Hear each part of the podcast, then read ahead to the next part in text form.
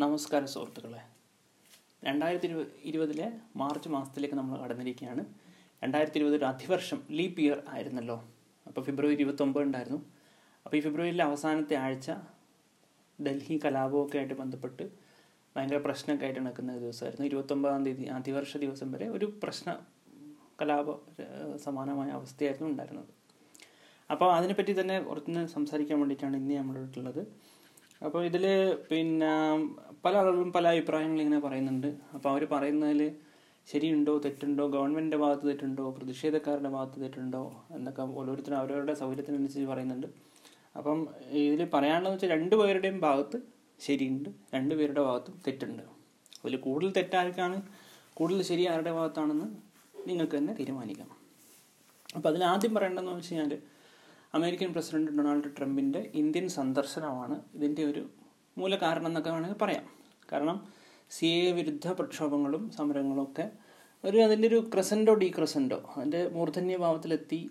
പിന്നെ അതിനുശേഷം supreme court പിന്നെ ഒരു സ്റ്റേ അങ്ങനെ ഒരു കുറച്ച് പ്രശ്നങ്ങളൊക്കെ കുറച്ച് സ്റ്റേ കൊടുത്തില്ല കൊടുത്തു സ്റ്റേ ആണ് സ്റ്റേ അല്ല എന്നൊക്കെ പറഞ്ഞു.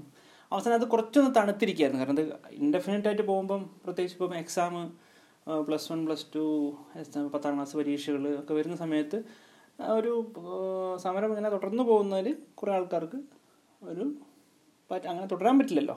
അപ്പോൾ ഒന്ന് കുറഞ്ഞിരിക്കുകയായിരുന്നു അപ്പോൾ ട്രംപ് വരുന്ന സമയത്താണ് ശരിക്കും പറഞ്ഞു കഴിഞ്ഞാൽ ഈ ഒരു പ്രശ്നങ്ങളൊക്കെ ഉണ്ടായത്.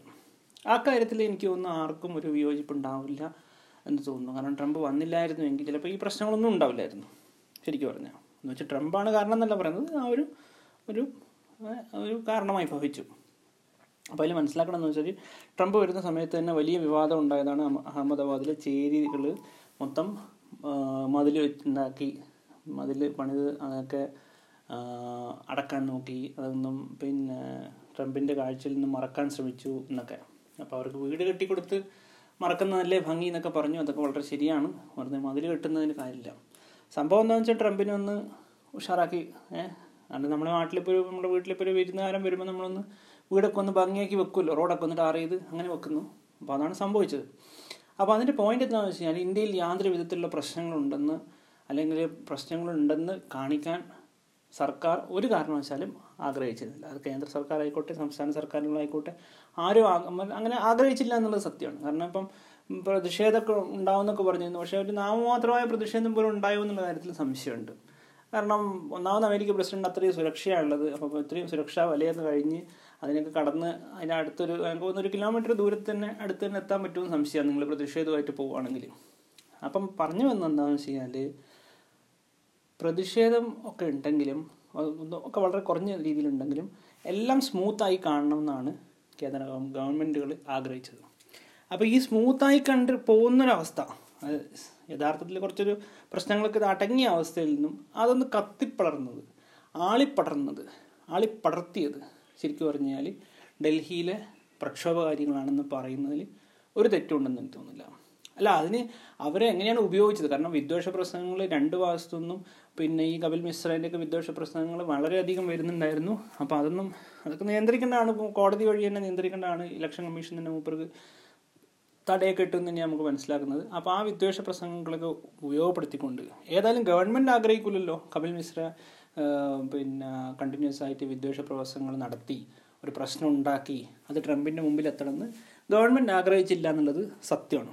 കാരണം തിങ്കളാഴ്ച ഇരുപത്തി നാലാം തോന്നുന്നു ഇരുപത്തിനാലാം തിങ് തിങ്കളാഴ്ചയാണ് ട്രംപ് അഹമ്മദാബാദിൽ ഉച്ചക്കെത്തുന്നത്. അപ്പോൾ ആ സമയത്തൊക്കെ മതിലൊക്കെ കെട്ടിയതിൽ നിന്നും വളരെ വ്യക്തമാണ് ഗവൺമെന്റ് കേന്ദ്ര ഗവൺമെന്റോ സംസ്ഥാന ഗവൺമെന്റോ മറ്റ് ഗവൺമെന്റുകളൊന്നും ട്രംപിന് ഒരു പ്രശ്നങ്ങളും ഉണ്ടാവരുതെന്ന്. കാരണം ട്രംപ് മുന്നേ പറഞ്ഞിട്ടില്ലാണ് ഇന്ത്യ വളരെ മോശമാണ്. ഇന്ത്യയിൽ ശുദ്ധവായുവില്ല വെള്ളമില്ല അതില്ല ഇതെന്നൊക്കെ പണ്ടത്തെ ട്രംപ് പ്രസിഡന്റ് ആവുന്നു. ഇപ്പം നാലാമത്തെ വർഷമാണ്. അതിന് മുമ്പ് ഇന്ത്യയിൽ വന്നപ്പോഴൊക്കെ പറഞ്ഞിട്ടില്ലാണ് ഇന്ത്യ ഈസ് വെരി ബാഡ് അപ്പോൾ അങ്ങനെ ഒരാൾക്ക് നല്ലൊരു ഇമ്പ്രഷൻ ഉണ്ടാക്കാൻ വേണ്ടിയിട്ട് കേന്ദ്ര ഗവൺമെന്റ് കിണഞ്ഞ് ശ്രമിക്കുന്നതിനിടയിൽ ഇവിടെ ഒരു പ്രശ്നം ഉണ്ടാക്കി. അപ്പോൾ ആ പ്രശ്നത്തിലാണ് മറ്റേ ആ ഒരു പോലീസുകാരനൊക്കെ വെടികൊള്ളുന്നത്. സാധാരണ മറ്റേ അഭിനന്ദൻ വർത്തമാൻ മീശയൊക്കെ വെച്ച ചങ്ങായിക്ക് വെടികൊള്ളുന്നത് ഈ പ്രശ്നത്തിന്റെ സമയത്താണ്. അപ്പോൾ അതിൽ ഞാൻ പറയാൻ പോകുന്നതെന്ന് വെച്ചാൽ അവിടെ ഒരു വഴിമരുന്നിട്ടത് തുടക്കമിട്ടത് അവിടെ നിന്നാണ് അപ്പോൾ തുടക്കമിട്ടപ്പോൾ തന്നെ വിദ്വേഷ പ്രസംഗത്തിൽ പറഞ്ഞിരുന്നു ട്രംപ് പോയി കഴിഞ്ഞാൽ പലതും ഉണ്ടാവുന്നു അപ്പോൾ അത് അക്ഷരം പ്രതി സംഭവിച്ചു ട്രംപ് പോയി ട്രംപ് രാത്രി പത്ത് മണി. കാരണം ട്രംപ് ഉള്ള സമയത്ത് തന്നെ ഡൽഹിയിൽ കുറച്ച് പ്രശ്നങ്ങളൊക്കെ ഉണ്ടാകുന്നതിന് പറഞ്ഞു. പക്ഷെ അത് അവർ ആദ്യം കാൽക്കുലേറ്റ് ചെയ്തൊരു പ്രശ്നം ആയി. ചിലപ്പോൾ ചെറിയ പ്രശ്നം ഉണ്ടാവാൻ ചാൻസ് ഉണ്ട്. ഡൽഹിക്ക് പതിനഞ്ച് കിലോമീറ്റർ. ട്രംപിന്റെ നിൽക്കുന്ന സ്ഥലത്ത് നിന്ന് പത്ത് പതിനഞ്ച് കിലോമീറ്റർ അപ്പുറത്തൊരു പ്രശ്നം ഉണ്ടായി അപ്പോൾ ട്രംപ് പറഞ്ഞ് വലിയ പ്രശ്നമൊന്നുമില്ല എന്ന് പറഞ്ഞിട്ട് മൂപ്പര് താജ്മഹലൊക്കെ കണ്ട് നല്ല ഉഷാറായി ഫുഡൊക്കെ അടിച്ച് തിരിച്ചുപോയി. അപ്പോൾ അതിന് ശേഷമാണ് ശരിക്കും പറഞ്ഞാൽ ആ ഒരു ദിവസവും അതിന് ശേഷമാണ് കലാപം ഉണ്ടായത്. അപ്പം ഇതിലെന്താ സംഭവിച്ചതെന്ന് വെച്ച് കഴിഞ്ഞാൽ പോലീസ് മിണ്ടാണ്ടിരുന്നു. അതാണ് ഈ കലാ ഇപ്പോൾ ഡൽഹിയിൽ എന്ന് പറഞ്ഞു കഴിഞ്ഞാൽ അവിടെ മീഡിയ ഉണ്ട് പോലീസ് ഉണ്ട് എല്ലാവരുടെ ശ്രദ്ധയുണ്ട്.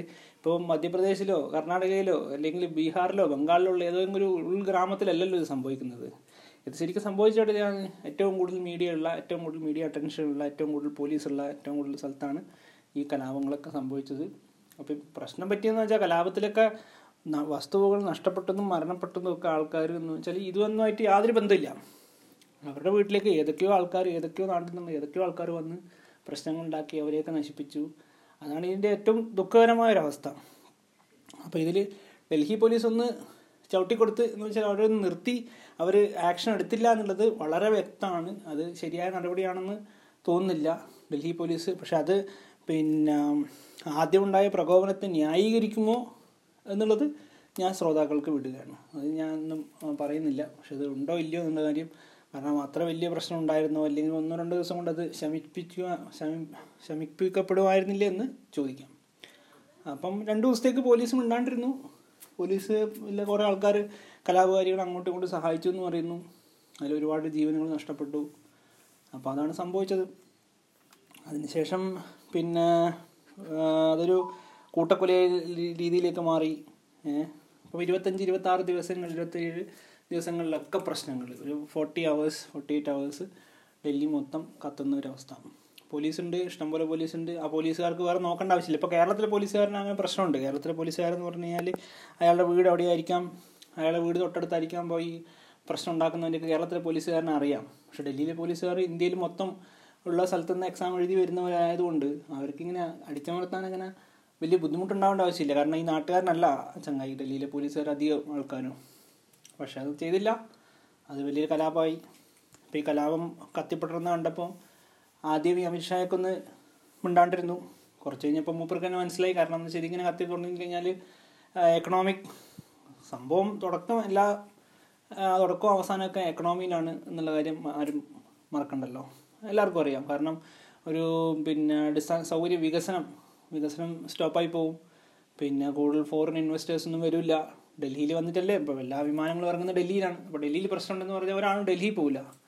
അപ്പം ഒരു പിന്നെ വ്യവസായി വരില്ല ഒന്നും ഉണ്ടാവില്ല എന്ന് കണ്ടപ്പം അവർക്ക് ഡൽഹി മോദിക്കും അതിനൊക്കെ മനസ്സിലായി.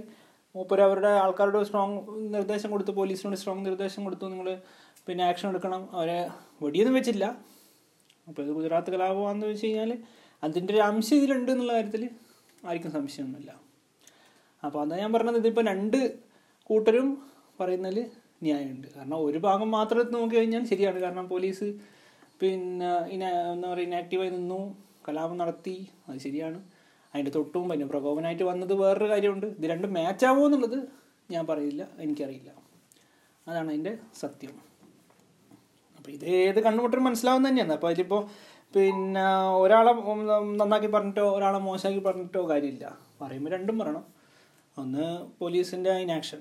അത് വളരെ വ്യക്തമാണ് അപ്പോൾ അത് ശരിയായൊരു നടപടിയാണെന്നത് പിന്നെ എനിക്ക് ഒരിക്കലും തോന്നുന്നില്ല. അത് പോലീസ് എന്ന് പറഞ്ഞു കഴിഞ്ഞാൽ ജീവനും സ്വത്തിനും സംരക്ഷണം നൽകാൻ തന്നെയാണ് പോലീസ്. അതിപ്പം കലാപകാരികളെ പിടിച്ചിട്ട് മുദ്രാവാക്യം മറ്റേ ഭാരതമാതാവ് ജയ് എന്ന് പറഞ്ഞിട്ട് പറയുമെന്നല്ല പോലീസ്. അത് അതെല്ലാം എന്റെ പോലീസിന് വർക്ക് ഉണ്ടല്ലോ. പോലീസ് എന്ന് വെച്ച് കഴിഞ്ഞാൽ അത് പ്രൊട്ടക്ട്